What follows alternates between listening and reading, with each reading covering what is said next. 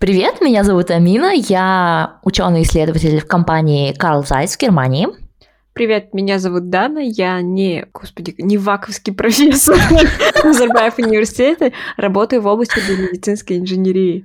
Да, и вместе мы подкаст «Белка и стрелка». Это mm-hmm. подкаст лайфстайл, подкаст о жизни девушек-ученых. И сегодня у нас с дамой Данной такая шикарная тема. Скорее всего, нас захейтят все после нее.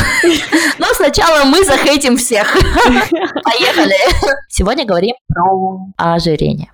Или даже не так. Давайте поговорим про вообще вопросы тела, про набор веса, про похудение, про всякие такие темы. Взглянем на это с точки зрения науки. Ну, начнем мы, естественно, с личных историй. Ну, давай, Дан, рассказывай, какой у тебя рост? И потом, какой у тебя вес? Я себя чувствую какой-то подопытным этим морской свинкой. А так и есть, так и есть. Свиньей.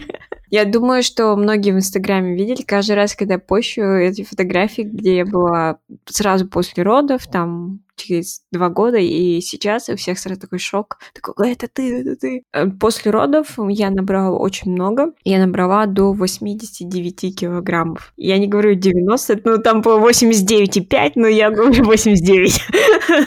я не дошла до 90 килограмм. То есть Представляете, у меня рост метр шестьдесят, и я весила 89 килограмм. При этом я уже родила. Мне нравится эта помарочка, такая пометочка. Я уже родила. А сколько ты была во время беременности? Ну, я была где-то 89, но потом родила, получается, там скидыш килограмм 5, но все эти килограмм 5 я потом хорошо наела. Потому что потом я взвесилась только через там недели две после как бы родов. Как бы я наела за две недели. Нормально так. Подожди, я в шоке. А ты уверена, что ты родила в тот раз? Ладно, ладно, подожди, ребенок-то есть, я, я просто в шоке.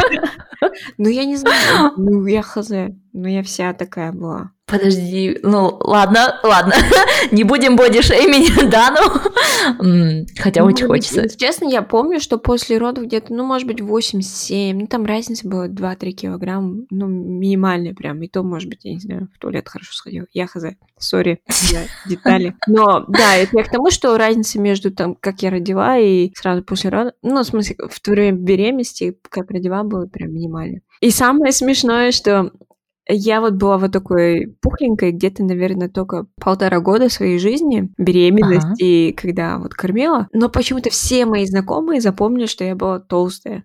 И всем кажется, что я всю жизнь была толстая. Хотя до вот родов, когда это было 5 лет тому назад, ну, средний, максимум я всегда весила 58-59 килограмм. Это был мой максимум. То есть в среднем я весила 55 всю жизнь. Это прикольно. Метр шестьдесят — это как бы норм.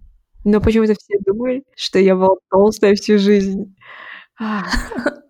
Ну, это, короче, как с очками. Я, знаешь, несколько лет ходила в линзах. Ну, не день, не два, да, а прям лет пять, шесть ходила в линзах. А народ забыл, что я ходила в линзах. Ну, некоторые так вспоминают, а, у тебя были цветные линзы, но все помнят меня только в очках. Это тоже тот такой момент. Ну, Видимо, тебе шло. Ну, я не знаю, что еще сказать. Ну, просто не могли не заметить и в голове своей впечатлить вот эту огроменную, милую морскую свинку. Она у них запомнилась. Вот, это прекрасно. Но, да, вот, это был 2015 год, я весила 89. Mm-hmm. А потом, ну, у меня такой был период, когда год, когда я кормила, похудеть практически невозможно, благодаря нашей чертовой эволюции, чтобы ребенок не умер и от голода, и чтобы мать... Странно, я думала, что наоборот, вот первый год природа делает все, чтобы ты вернулась к своему прежнему состоянию. Нет? Нет, у первый год ты должен, как бы у тебя лактация. Самая важная твоя задача в природе это размножение. То есть не ты важен, важен как бы твой потомок, твою ДНК. И получается потерять в принципе вес или там жировые отложения очень-очень сложно в это время, потому что у тебя там, там высокие гормоны всякие, которые как раз-таки препятствуют тому, что ты похудел. То есть если как бы не бросать кормить, то похудеть очень сложно. Ну и молоко может исчезнуть, если ты будешь худеть. Это, это тоже проблема. И да, я, короче, не худела, но и целый год я была где-то, ну, 80, иногда 85 там. Это зависит, как я поем в это время. Я ела очень хорошо, я ела за три такое масло, там все было. Там было все. Там была колбаса, там тортик. Как бы, но все равно большая, да? Чего бы не поесть? Почему-то я в то время не очень задумалась о том, что я полнею и что что-то не так. Потому что я прям помню, как мне говорили, там, ты ешь за двоих, никто меня... Не сдерживали тебя? Да, никто не сдерживал. В Америке... Курочку меня... никто не вытаскивал? Подожди, ты в Америке? А, не, ну, ты же начинала поправляться в Америке. Да, в Америке. Это все американские врачи виноваты. Это не я, это они виноваты. Сволочи. Просто я была такая немножко, ну, таких средней комплекции. Я плохо набирала вес. Он говорит, Дана, кушай побольше, тебе нужно побольше белков, там, молочко, вот это. Я такая, yes, sir, yes. я восприняла себя буквально. Я покупала там шоколадное молоко каждый день там. Что еще вот. делать? Он тебе сказал молочко, а не шоколадное молочко. Ты чё, Я восприняла все реально очень буквально. Я там буквально за 2-3 месяца килограмм, наверное, 10 набрала. Это было жесть из жести. То есть я была 60, я набрала 70 где-то сразу. Ты знаешь, вот, э, ну, так как я сама не рожала, я могу только поделиться опытом своих э, знакомых и друзей. И вот одна моя стокгольмская знакомая, она очень была такая крупненькая девушка, когда забеременела вторым ребенком, ей врач сказал худеть. Так она умудрилась чуть ли не 20 килограмм скинуть за время беременности.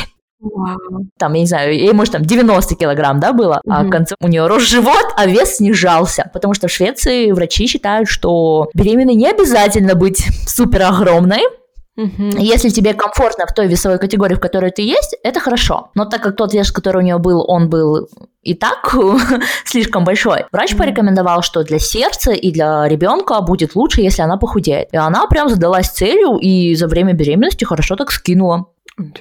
Да, это, ну, это просто меня настолько впечатлило, что я прям запомнила. Да, ну я, в смысле, я не гинеколог, я как бы не я даже не врач, я не знаю, насколько это как бы правильно, но, возможно, врачи-то как бы, ну, лучше знают. Ну и тем более, если ребенок родился же, нормально же. Он немножко раньше времени родился, а. но раньше времени рожаются дети и не в таких ситуациях. Да, да. Не было такого, что она там упахивалась, чтобы прям помереть. У нее действительно был лишний вес, и ей это действительно шло на пользу. То есть, когда она мне это рассказывала, она не говорила, что он там прям вздыхала в зале, и что ей давалось это тяжело, и она каждый день боялась за ребенка. Нет, такого не было. Я так поняла, что ей весь этот процесс стался легко. И вот такой позитивный кейс, э, что даже беременные могут скидывать вес. Но я думаю, что действительно так возможно. Если ты ешь достаточно для себя и для ребенка, а обычно, когда ты ожирением, ты просто ешь больше, чем надо. А если ты ешь нормально, то ты, конечно, будешь скидывать. Вот, но я не скидывала. Не такая позитивная беременность была, я просто ела. Но это действительно мне в конце, мне все нога прям ужасно опухала. Я прям ходить не могла, у меня поясница сильно болела. Ну, было супер неудобно, честно. И я ни в одну свою одежду не влезла. Всю одежду, которую из Америки привезла, вся она такая дорогая была. Думаю, я вот приеду, буду такая крутая в этих костюмчиках. Я ни в одну не влезла, даже нога не пролезала. Это было настолько ужасно. Извини, пожалуйста, извини. Я, я, я не хочу смеяться. Я хочу посочувствовать. Но не могу. Это прикинь, у меня реально нога не влезала. Я была размер 4, да, в Америке, а я приехала, у меня был размер 12. И я такая, это минимум 12, может быть 14. Ну, в смысле, ужасный размер. Хорошо, что у нас аудиоподкаст. Да. У меня только что глаза просто поднялись, да, я не знаю, там до линии волос. Ну, ты представляешь, вот это шок. Это не шутки. А потом, вот после того, как я вот где-то на десятом месяце, я такая, почему-то у меня так кликнуло в башке, что... Э, ну, я начала работать, и как бы, когда на работу ты выходишь, ты начинаешь замечать, что на тебя странно смотрят. Я когда в магазин заходила шопиться, ну, надо же одежду mm-hmm.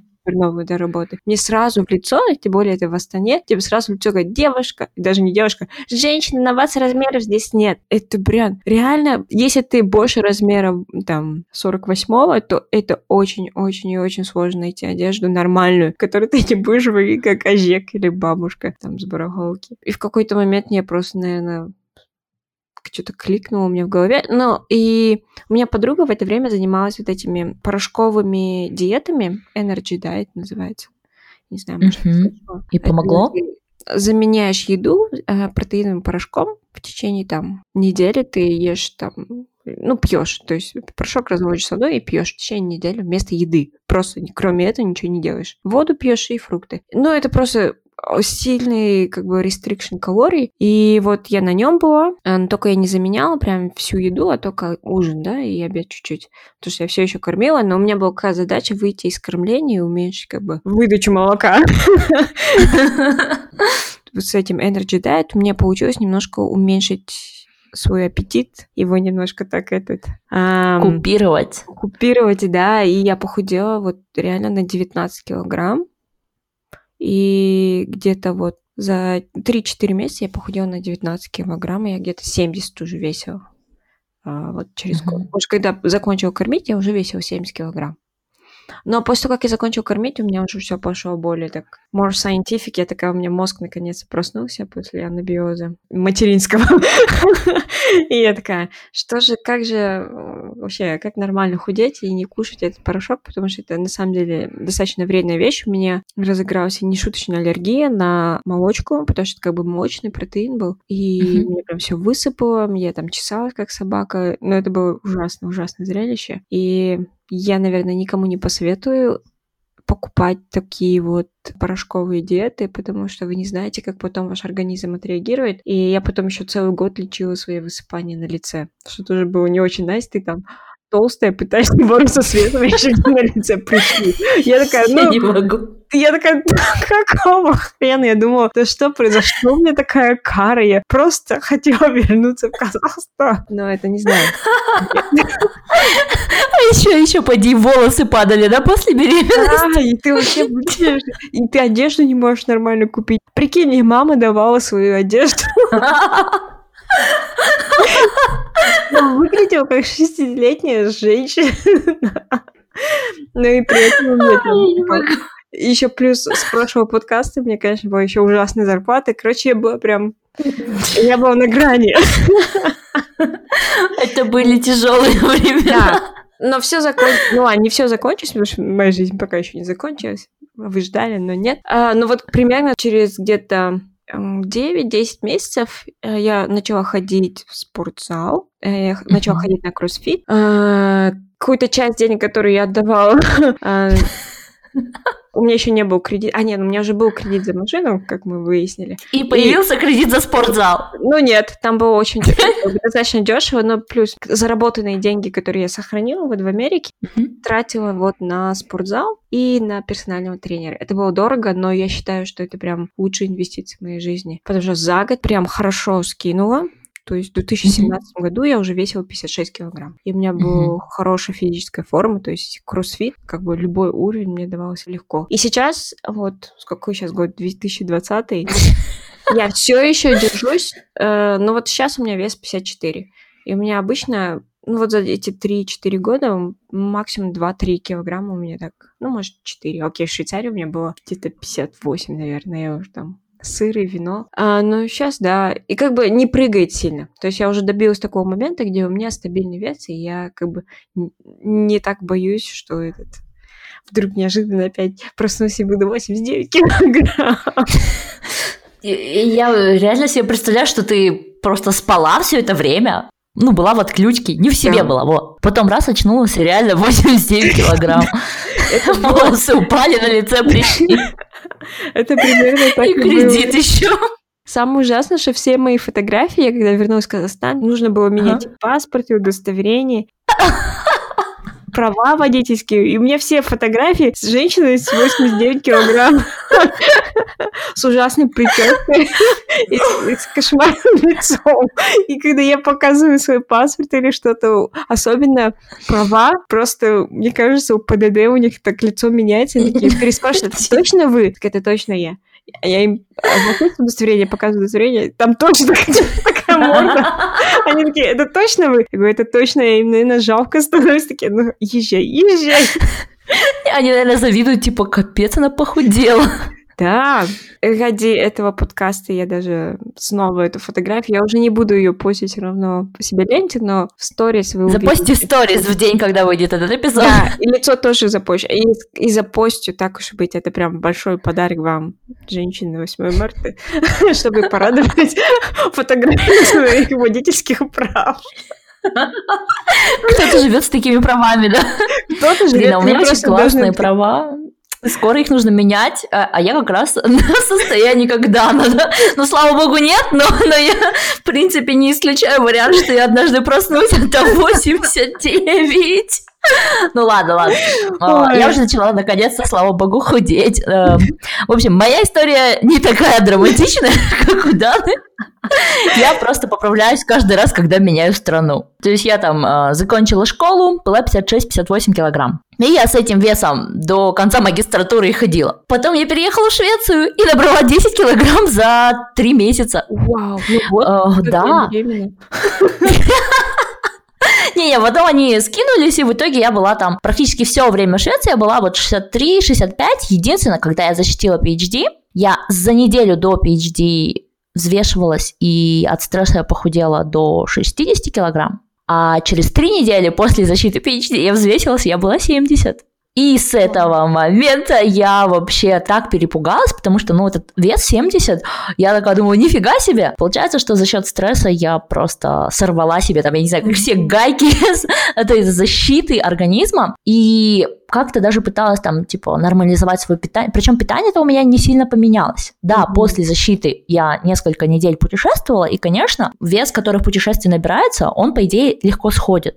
Но это вот за, за счет этого стресса, что сначала я резко похудела на 5 килограмм, потом резко набрала 10 килограмм, что-то пошло не так, все гормоны, все просто полетело да, к чертям, плюс да. этот вот стресс и вот эта депрессия, вот это состояние, когда тебе, угу. ну, просто жить не хочется. И я знаю, я знаю, сейчас большинство людей такие подумали, о, господи, у девочки был кризис, а она называет это депрессией. Ребят, я точно знаю, что со мной было. То есть это уже диагностированный факт, с этим все разобрались, это уже, слава богу, в прошлом, но м- у меня было не очень страшная депрессия, такая маленькая депрессушечка, которая вот выразилась э, в том, что по здоровью многие вещи полетели в трубу.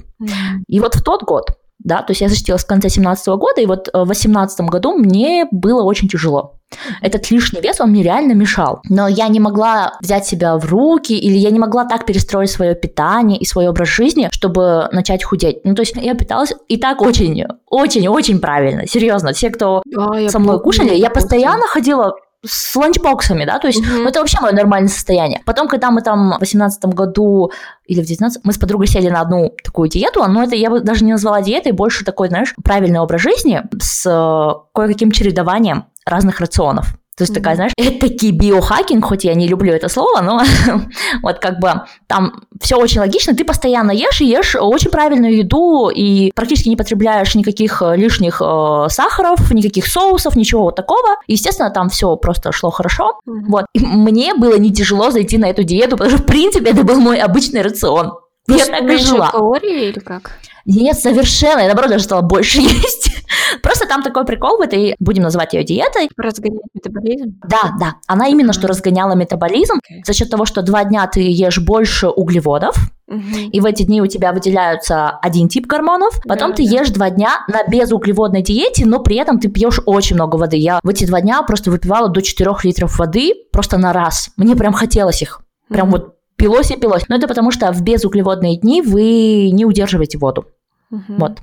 Это нормально. И потом я на этой диете, ну, чуть-чуть докинула. Я так, э, я бы сказала, что я просто вернулась к своей норме, что мой организм наконец понял, окей, стресс закончился, не нужно больше ничего удерживать. Вес сошел, и я прям так и мышечно все стало супер, мне стало комфортно снова с собой, я была там 65 килограмм. Тут я переезжаю в Германию, тадан, 74.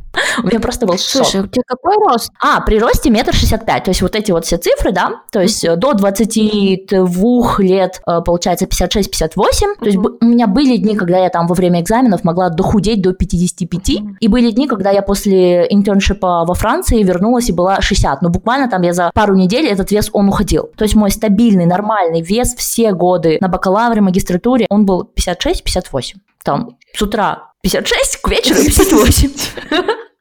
Вот так вот. вот. Это все мысли. Вот. А потом, значит, нет, у нас дома были весы, поэтому я точно знала. Вот. А потом, а, значит, был вес где-то 63-65. Потом я переехала, вот, а, получается, в Германию. Он опять поднялся до 74, и вот сейчас он реально идет вниз, причем у меня рацион не меняется. Но у меня еще не закончился, если честно, интеграционный стресс. Mm-hmm. И я вижу иногда, что я очень много ем, прям реально вот больше, чем обычно, Ну, сейчас у меня такой период, что мне прям реально хочется кушать, я постоянно хожу с овощами. То есть у меня с собой всегда ланчбокс с разными паприками, помидорками. И на работу я всегда покупаю себе фрукты и овощи. То есть у меня там стоит такая баночка с э, помидорками черри, нарезанные эм, яблоки и всякое такое. я сижу, жую, и потом, короче, я жую-жую, и на выходных взвешиваюсь, и раз такая, минус 3 килограмма. Да, то есть э, в моем конкретном случае проблема в метаболизме. Когда мой стресс растет, метаболизм у меня совершенно останавливается. Когда у меня все начинает нормализоваться, мой вес просто идет вниз сам по себе.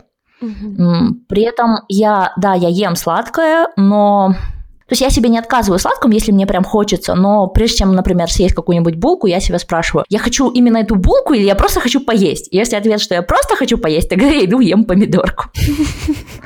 Вот. Я просто очень люблю помидоры. Это, кстати, один из самых главных плюсов переезда из Швеции в Германию, потому что в Германии свои помидоры. То есть они не просто немецкие, а вот они прям региональные, вот из-под соседнего колхоза И это так прям, ну правда, вкусные помидоры. Mm. Вот за это прям очень много могу простить Германии. Помидоры. Вот такая история. Странно. Да. Ты прям Что, ты не любишь помидоры? Ну нет. Ну не до такой степени. Серьезно? Ну ладно. Мы, короче, когда маленькие с братом были, какой главный салат в 90-х был у всего Казахстана, у всего поставка? Ну, салат. огурцы, помидоры, лук. Да. Вот, и мы, короче, его ели так. Я вытаскивала помидоры, брат вытаскивал огурцы, папа вытаскивал лук. Мама ругалась, но потом с удовольствием с удовольствием макала хлеб вот в эту жидкость, которая там оставалась. Это себе, мне кажется, это как это э, картина массом из 90-х. Идеальная семья просто. Ну так и есть же, как бы. И, и мама всегда так как ругалась, типа, почему вы не едите? Ну ты ешь огурцы, ты ешь помидоры, нечего вытаскивать. И вот она отворачивалась, там что-то подать на стол, и мы такие тык-тык-тык, раздельное питание. Вот оно, вот модное раздельное питание отсюда пришло.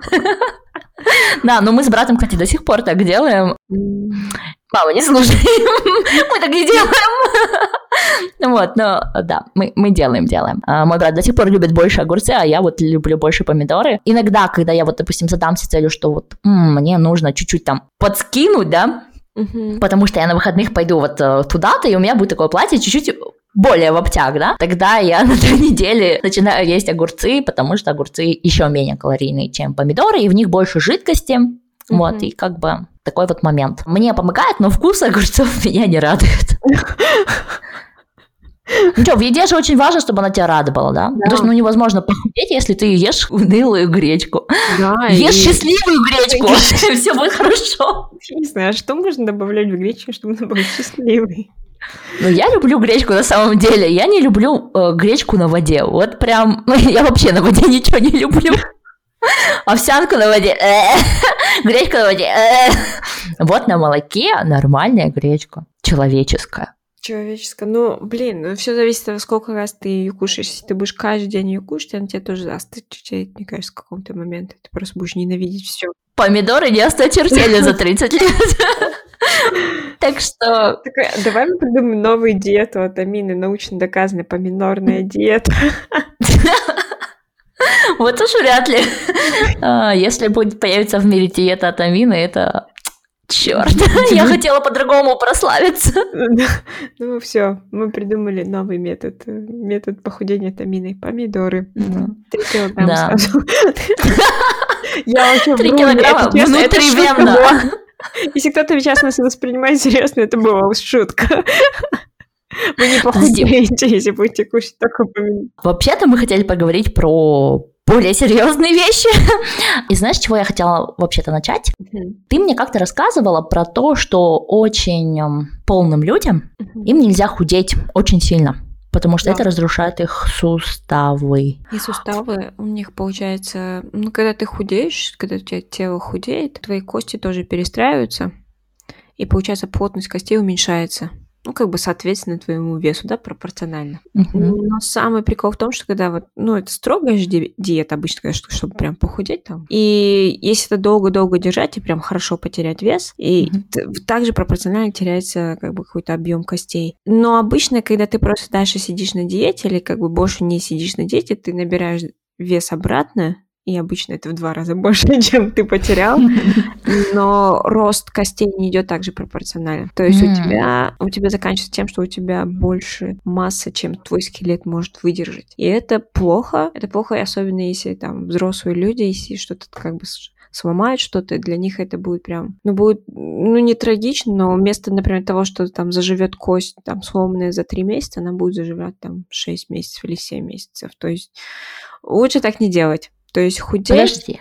да. А, а если похудение идет не на резкой диете, да, не на вот этих строгих диетах, понятно, что строгие диеты не работают от слова совсем. Да. А вот если человек, например, исключил из своей жизни там какой-то рацион, ну, я не знаю, хлеб перестал есть. Вот у нас в Казахстане все едят хлеб. А, да. Раз, и у такой перестал есть хлеб, но при этом там у него, допустим, достаточно хороших углеводов, и просто на этом человек начал худеть. Мгм. Вот. А в таком случае что случится с костями? То есть может ли там, там тетенька за 50, вот она там весит 90 килограмм, ну, скажем, даже 100, да, и Мгм. тут она, ну, просто раз и каким-то чудом перестала есть булки с, там, Мгм. на завтрак. Или там, я не знаю, перестала пить э, чай с э, супержирным молоком, да, Да. с сахаром, вот, чай с сахаром перестала пить. Мгм. Это же очень, вот как бы вот жидкие калории, они же такая... Да. м? Это же самые незаметные калории, их очень много, как бы все это знают. То есть мы сегодня вообще Америку не открываем. Вообще наш Да. подкаст о том, что мы Америку ни разу не открываем. Ну, слышь, ну, мы реально все равно каждый раз... У меня все спрашивают, как я похудела. Да, господи, да, Google вам вот в руки уже, мне кажется, все похудели, кроме тебя, кто меня спрашивает. Подожди, подожди. Если бы это было бы так Sorry, просто, они бы такие пошли и, пошли бы смогли бы. Ну, ну так вот, что там с бабушкой, с тетенькой? Я знаю, я поняла твой concern. Это, это достаточно... Да, ну, ключевое то, что ты сказала, должно быть все постепенно. То есть ты начинаешь э, сперва худеть, да, вот если постепенно худеть, не резкий похудение, то есть за неделю 7 килограмм, да, например, это можно скинуть, или там 5 или там килограмм, это очень много. За неделю нужно скидывать, ну, максимум килограмм, чтобы у Ну, тебя... И мне даже кажется, что э, для некоторых людей килограмм это чуть-чуть Ну, многовато. Да. Ну, то есть сейф, э, достаточно безопасно, это полкилограмма, например, в неделю. И тогда у тебя все успевает перестраиваться, плюс обычно, конечно же, советуют кальций, да, пить побольше. Но взрослые люди, по-моему, все равно как бы пьют кальций. Плюс в какой-то момент можно подключать силовые упражнения. Потому что силовые упражнения, они тоже действуют на кости. То есть ты даешь костям, опять же, сигнал, окей, я начинаю там заниматься спортом, у меня там силовые, значит, тебе нужно чуть стать моему Ну, скелету. и костям стать- тоже нужно быть сильнее, да, да? да. И то есть вот такой Сейчас вот как мышцы накачаю. Да, И скелет такой, я расту, я расту. да, да. И вот так можно как бы тихо-тихо, как бы в каком-то смысле обмануть и как бы улучшить свои так остановить вот этот процесс, что у тебя теряется масса в кости.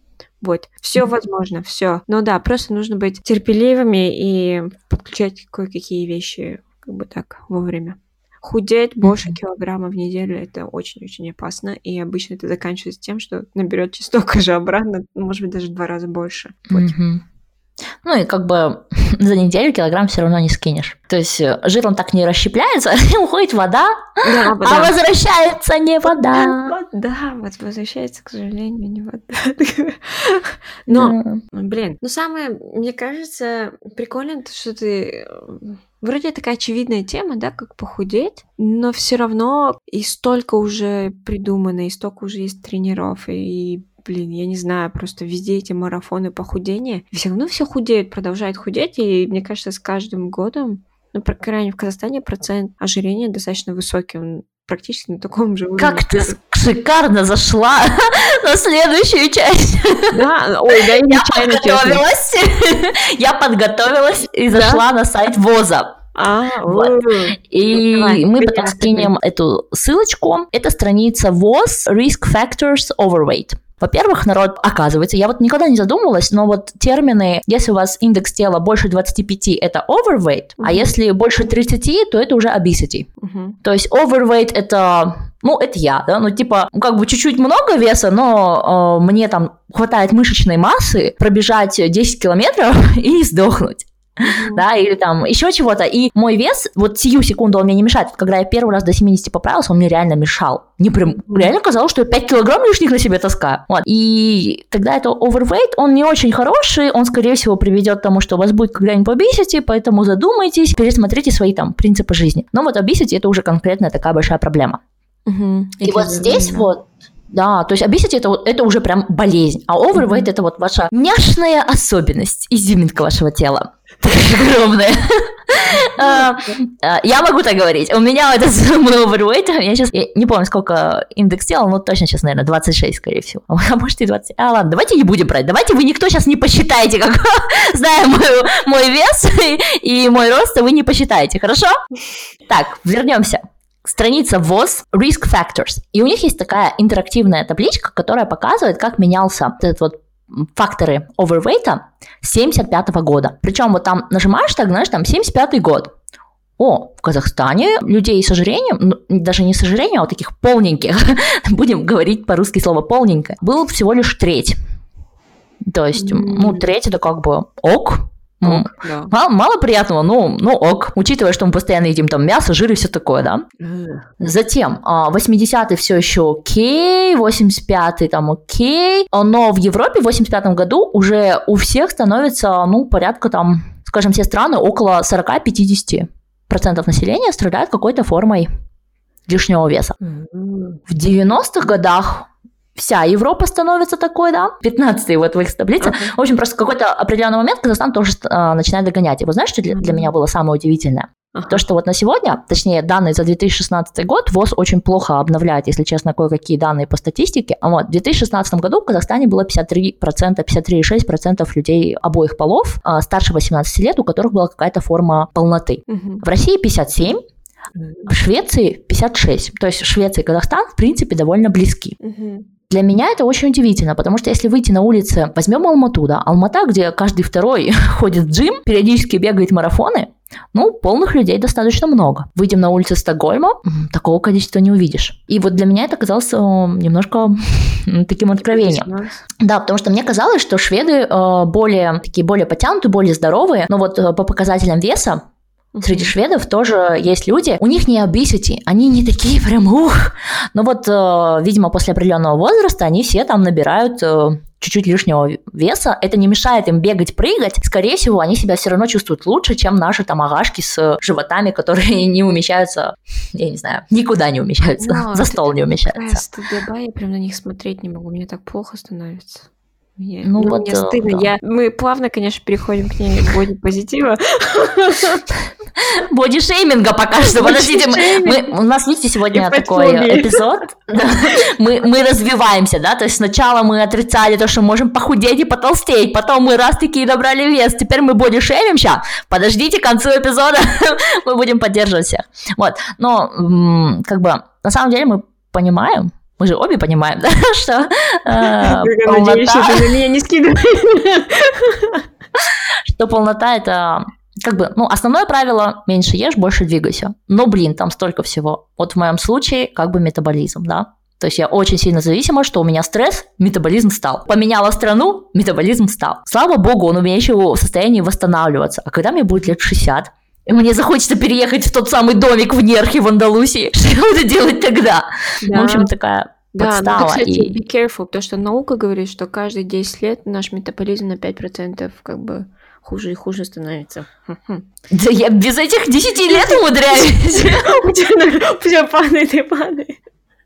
Да он такой, блин, вообще. Слава богу, он сейчас возвращается к этому, к шведскому периоду, и я вот надеюсь, что в ближайшие там полгода дойду до своих уже комфортных мне 63-65 килограмм. Но чтобы я дошла до 58, но это мне нужно, реально напрячься. А вот этого я, ну, пока не хочу делать. Ну, и не пока, а в принципе не хочу делать. Я не хочу жить так из-под палки, да. Мне так некомфортно. Mm-hmm. И мне окей, что вот сейчас пошла стадия бодипозитива. мне окей, если мой вес не супер худенький. А, И вот это, кстати, противоречит идее многих людей. То есть многие другие люди думают, как я должна весить, и если многим людям, которые меня знают, хватает мозгов мне не озвучивать такие вещи, Mm-hmm. Знаешь, там инстинкт самосохранения, какая-то вежливость, да, ну вот, в принципе. Посторонние люди, конечно, умудряются ляпнуть. Вот последний такой случай был в Казахстане, мне кажется, я тебе рассказывала, когда я пошла в ревматологию. Я не удивлена, что в Казахстане. Короче, и в ревматологии так получилось.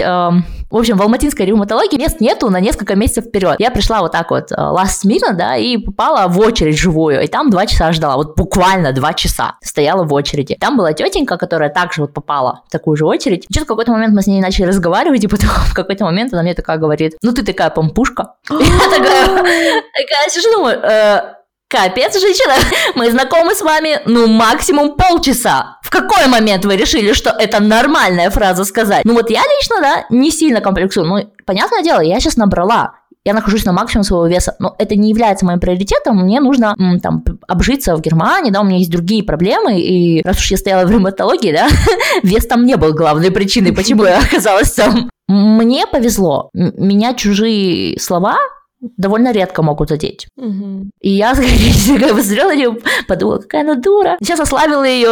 Ничего-ничего, когда наш подкаст будет на, на миллионы людей, все нас будут слушать, и все узнают про эту тетку, про нетактичную тетку с ревматологией, запомните, женщина, это вот к вам вернется. Но это как бы все, да, то есть это не влияет. Но есть же люди, кому это реально больно и страшно, и они и так себя там шеймят, блеймят, и... Yeah им плохо, и сказать такой девушке или парню, что ты такой помпух, да, я не знаю. За такой ну, сажать Но... надо. Ну, у нас в Казахстане очень, как бы, ну, в принципе, не очень тактичные люди, и многие вещи могут просто в лицо сказать при всех. И ну, я тебе говорю, что мне в лицо сколько раз говорили, что я толстая, что на меня нет размеров, что я плотненькая, что я жру. Ну, я, короче, я все услышала, все, что можно было услышать на этот год. Но, again, потому что, возможно, я была там беременна и кормила, у меня мозг был киселем, меня вообще ничего не воспринимал. Но да, я представляю, как это может быть обидно и ну, я не знаю. Особенно, ну, то есть вот мы, например, по крайней мере, я вот в нынешнем состоянии, все-таки угу. я чувствую себя более осознанным человеком, да, угу. и я там понимаю, что вот она сказала, это не обо мне, это о ней. Да. Почему мы начали об этом говорить? Она стояла и говорила, что пытается похудеть. Вот, то есть у нее фэтфобия какая-то внутренняя. А потом обозвала меня помпухом. ну да, у нее, я не знаю, это, этот человек впервые в последний, надеюсь, в последний раз в жизни увидела, вот у человека как бы внутренние проблемы. А представляешь, был бы мне там, я не знаю, 14-17, и если бы я вот весила 70 килограмм, да? Да. Блин, ну, наверное, для подростка это вообще атас. Я не знаю, в общем... Да. Поэтому, мне кажется, движение body positive это, это полезно в этом смысле. То, что... Ну, то, что хотя бы мы будем говорить, что, ну, ну, вообще, бодипозитив, наверное, суть которого там, то, что вне зависимости, как ты выглядишь, ты имеешь право на базовый комфорт и уважение к себе. Мне кажется, вот именно вот ключевое – это уважение к себе, и что, ну, в концов, тело – это просто тело, это не ты, твое тело не определяет тебя какой то внутри. Mm-hmm. Никто не имеет права тебя оскорблять или как-то принижать, какие-то привилегии тебе не давать, только основываясь на том, как ты выглядишь. Но вот, вот это, про это, это и есть бодипозитив. Но мне хочется добавить, да? Я уверена, вот за это я сейчас, короче, огребу. Я готова, серьезно. Бодипозитив – это круто.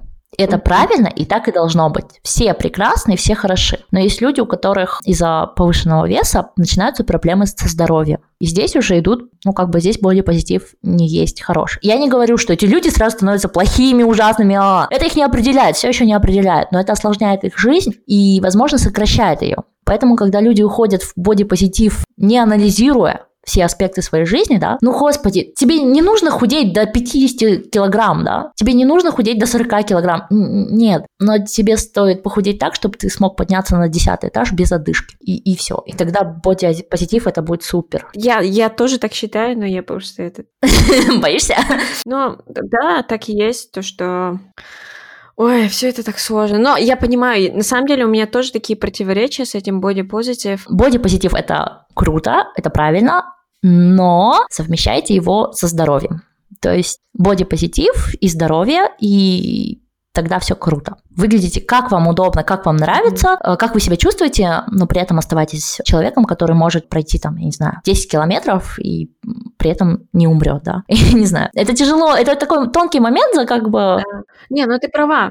Но мне кажется, ты хочешь донести до мысли, потому что человек сперва должен думать о здоровье, а потом как он выглядит. И когда ты начинаешь задуматься о здоровье, это начинает все вытекать, вот это все, что, окей, возможно, там лишние 10 килограмм это плохо для моего здоровья. И это все как бы приходит. Поэтому нужно сперва подумать о здоровье. А, просто иногда люди используют очень много таких эм, как можно сказать это, excuses, а, а, что вот я... Страшно, да? Подожди, нам страшно говорить. Ребят, знаете что, давайте так, а, если мы сейчас кого-то обидим, извините нас, пожалуйста, сразу. Мы не хотим никого обидеть, но мы не можем реально совершенно сдерживаться. Мы хотим донести важную мысль, что здоровье самое важное. И вот эту да. аргументацию сейчас Дана попытается сказать, никого не боясь. Если что, я тебя отобью от всех. Давай. Да, да. ну вот, очень... я просто когда иногда пролистываю, я очень много была в какой-то момент подписана на всяких там про здоровье, про positive и прочее, про ЗОЖ и все такое. И там была девушка, она вот писала, вот я не могу похудеть, я не хочу похудеть, у меня проблемы с щитовидной железой, у меня не получается похудеть, у меня там не вырабатывается тироксин, который гормон щитовидной железы, который отвечает за метаболизм. И вот и все.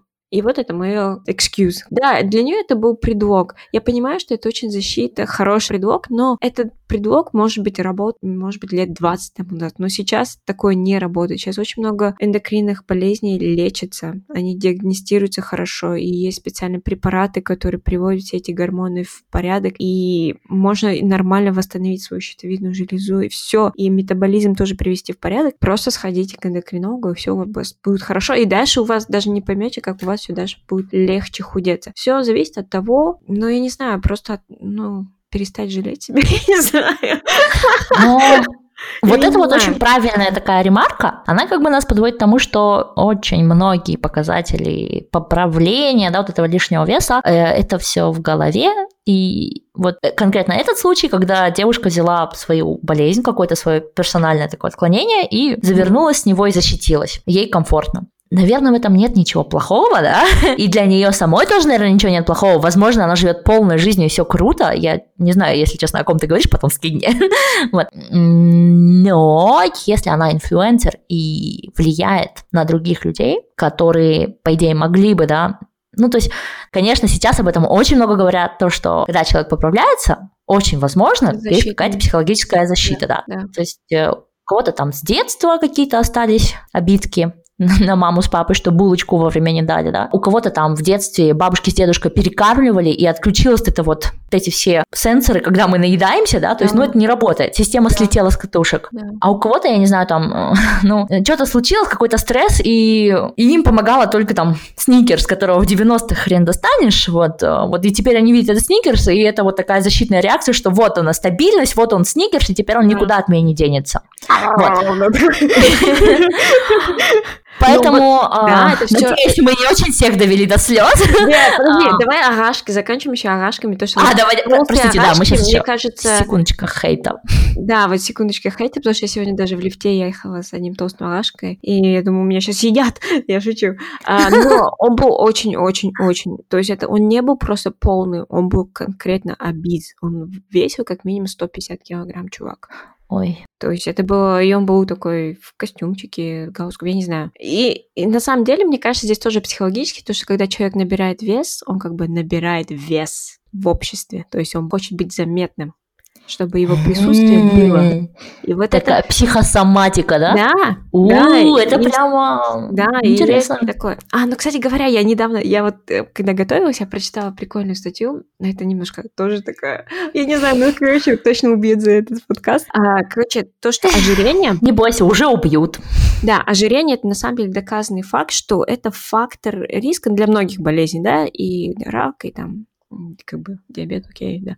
Ну, да. рак, многие болезни. И один из них также Альцгеймер и другие нейро, там, дегенеративные болезни, он тоже фактор риска. И mm-hmm. самое интересное, что они сделали исследование, смотрели людей, которые с ожирением, и mm-hmm. как структура мозга менялась из-за этого. И они нашли, что действительно люди с ожирением, у них меняется структура мозга, у них меньше серого вещества в некоторых частях мозга, и они э, сделали карту, где именно это меньше, да, всего. И эти части как раз отвечали за поведение, за вознаграждение и за вкус. То есть у тебя эти части, в принципе, просто деградируют, эти части мозга. Но в статье не сказали, как бы, вот ожирение и вот это структурное как бы изменение в мозге это как бы последствие ожирения или это как бы причина ожирения, как бы сложно это установить, но факт в том, что если у вас ожирение, то, скорее всего, это структурное изменение в мозгу происходит, и, возможно, это как бы необратимо. Mm. Это вот такая вот серьезная нотка, что как бы одно дело метаболизм, который можно потом действительно разогнать, но с мозгом такое, может быть, и не сыграть. Уже не разгонишь, да. Уже не разгонишь, ну, поэтому пока... Ты когда пока это сказала, не... я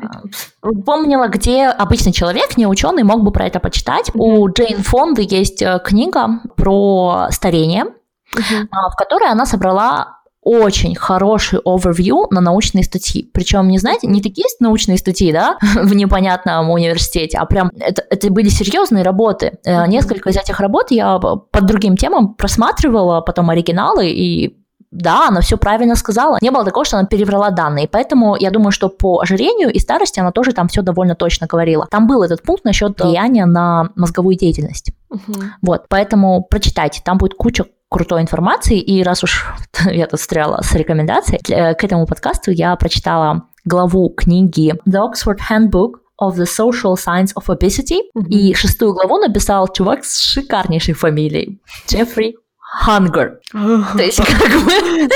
Джеффри голодный. Да. И это просто супер, знаешь, там Эшли Москович, Джеффри Хангер и Трейси Ман. То есть, ну вот просто шикарные фамилии, Psychology of Obesity. И они тоже сделали хороший овервью именно на вот эти вот различные психологические моменты, которые связаны с ожирением. То есть как вообще эта область развивалась. То есть там в 50-х годах говорили, меньше ешь, больше двигайся, вот и все. А потом начали думать, окей, у некоторых людей проблема вот в этом, у других людей проблема вот в этом. Потому что, по сути, сейчас вот куча-куча тет-токов об этом. Угу. Вот это вот меньше ешь, больше двигайся, это как бы про самоконтроль, да? Да. Но если многие люди, у которых лишний вес, они, в принципе, очень ответственны. Угу. Они прям реально молодцы, да, они там матери троих детей, как бы менеджеры троих детей, это, ну, много усилий нужно. Угу. Это не такие люди, которые там лежат попой кверху и такие, а, мама, неси мне новую семлу. Сегодня просто в Швеции жирный вторник и едят а, такие булки с жиром. Называется семла. Вот. Короче, нет, это не так, да? Большинство людей с ожирением – это довольно обычные люди. Они очень организованные, иногда бывают ленивые, но в принципе, если вопрос был про выносливость и организованность, то они бы с этим справились. Раз они не справляются, значит, тут есть как-то куча других факторов.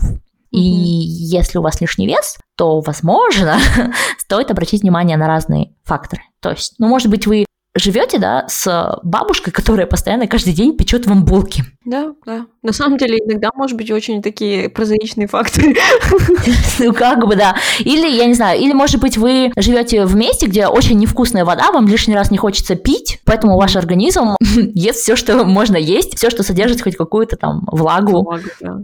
Вот. А все остальное в бока. Или, может, вы живете в месте, где у вас там в 12 часов ночи начинает каждый вечер э, тусовка, да, и вы не можете спать, и у вас уровень кортизола растет, и все, приехали. То есть это, возможно, реально не ваша вина, но проанализировать это стоит. И обратиться к психологу, который разберется и скажет, окей, у вас не было проблем в детстве, вы можете худеть без проблем. Это, наверное, тоже хороший план.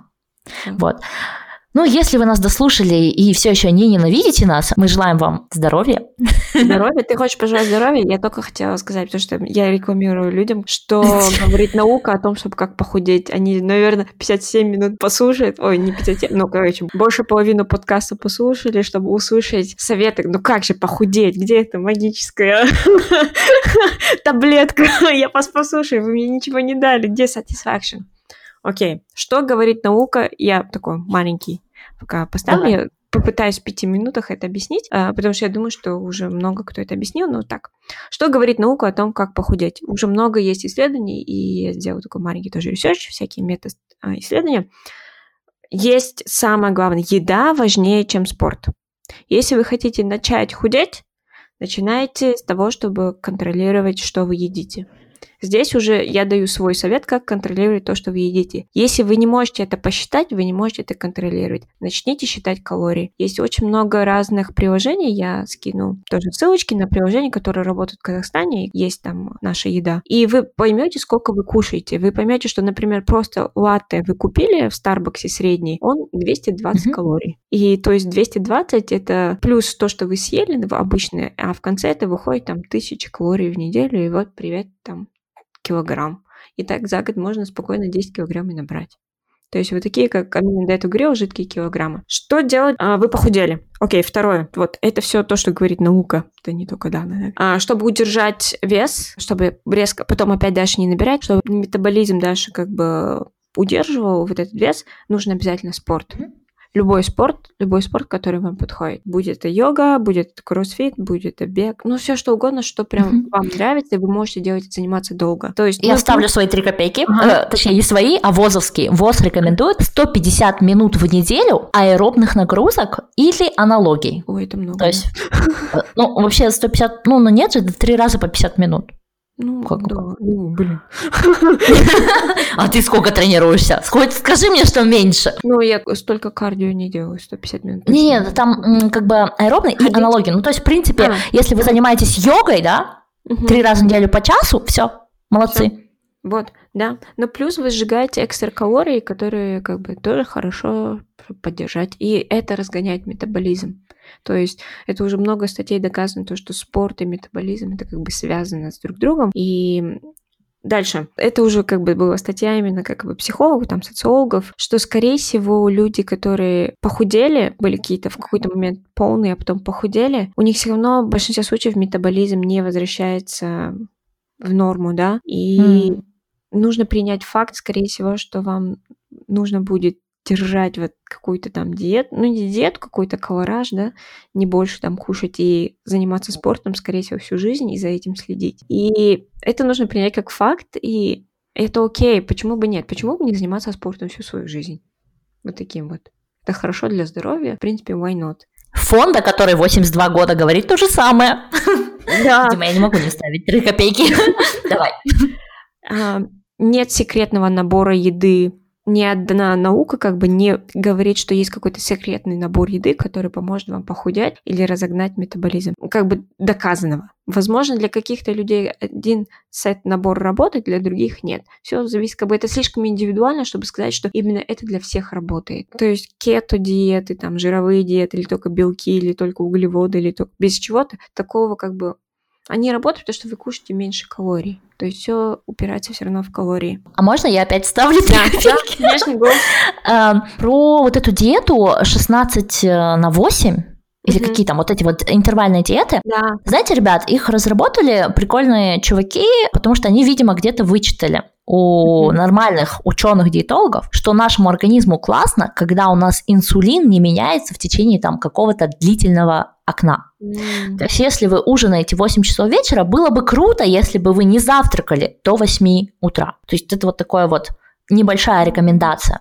Но это не есть э, какая-то там супер норма от наших палеолитических предков или еще чего-то. Это не так, это вообще так не работает. Просто каждая вот такая вот короткая диета, да, они взяли какую-то одну идею и попытались на ней сработать. Но организм не на одной идее. Ваш организм очень сложный, наш организм mm-hmm. очень сложный, и он может работать только когда все эти идеи вместе работают. Yeah. То есть, когда у вас инсулин стабильный в какое-то там время, mm-hmm. да, по ночам, mm-hmm. когда вы там э, ложитесь спать вот в определенное окно, и у вас там определенный свет, и у вас выделяется определенный меланин, да, там определенное mm-hmm. количество меланина, когда вы там потребляете нужное количество там овощей и всего такого, и у вас там достаточно витаминов. Вот. Да большие три копейки вышло. Ну нет, это, это правильно. Но, кстати говоря, я забыла еще упомянуть про спорте то, что это то, что работает для меня. Почему мне нравится кроссфит и вообще качать мышцы? Потому что мышцы потребляют больше энергии, а значит, я сжигаю больше калорий, ничего не делая. Просто у тебя есть какой-то базовый как бы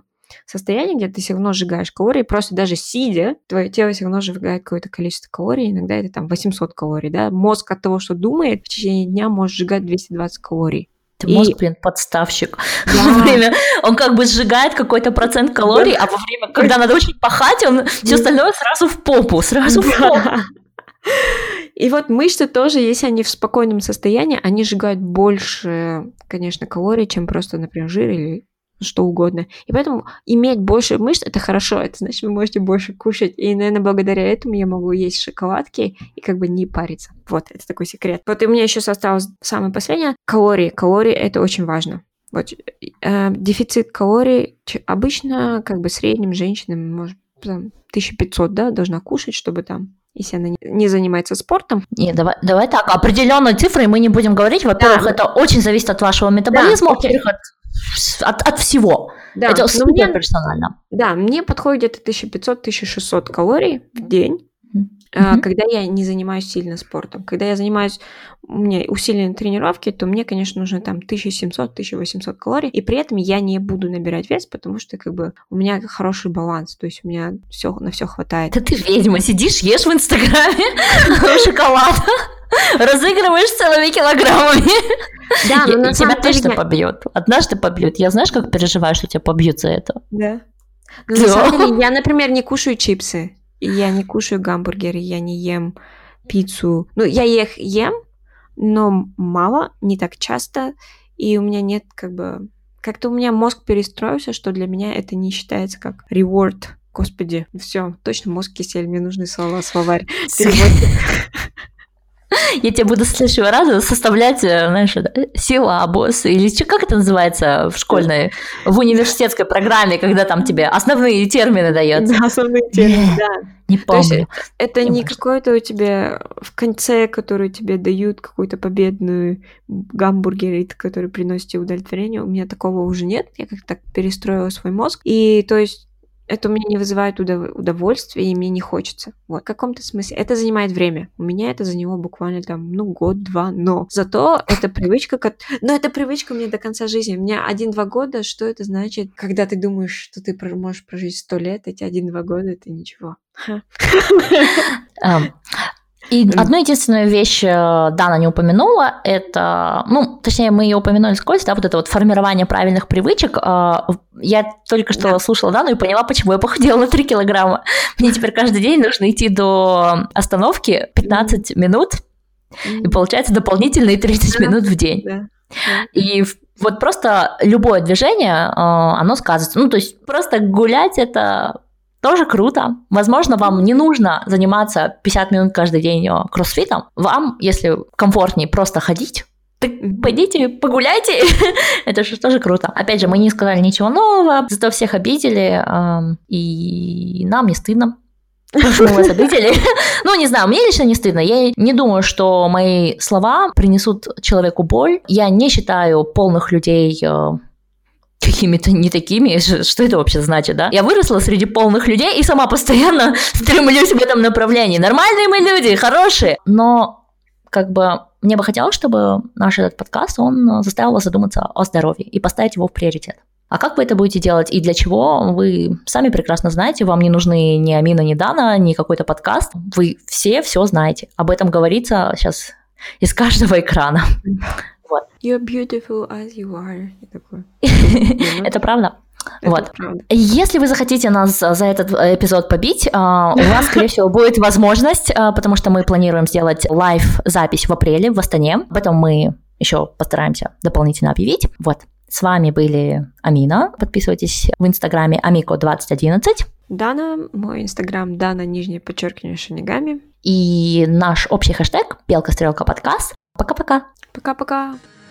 I know you tried so hard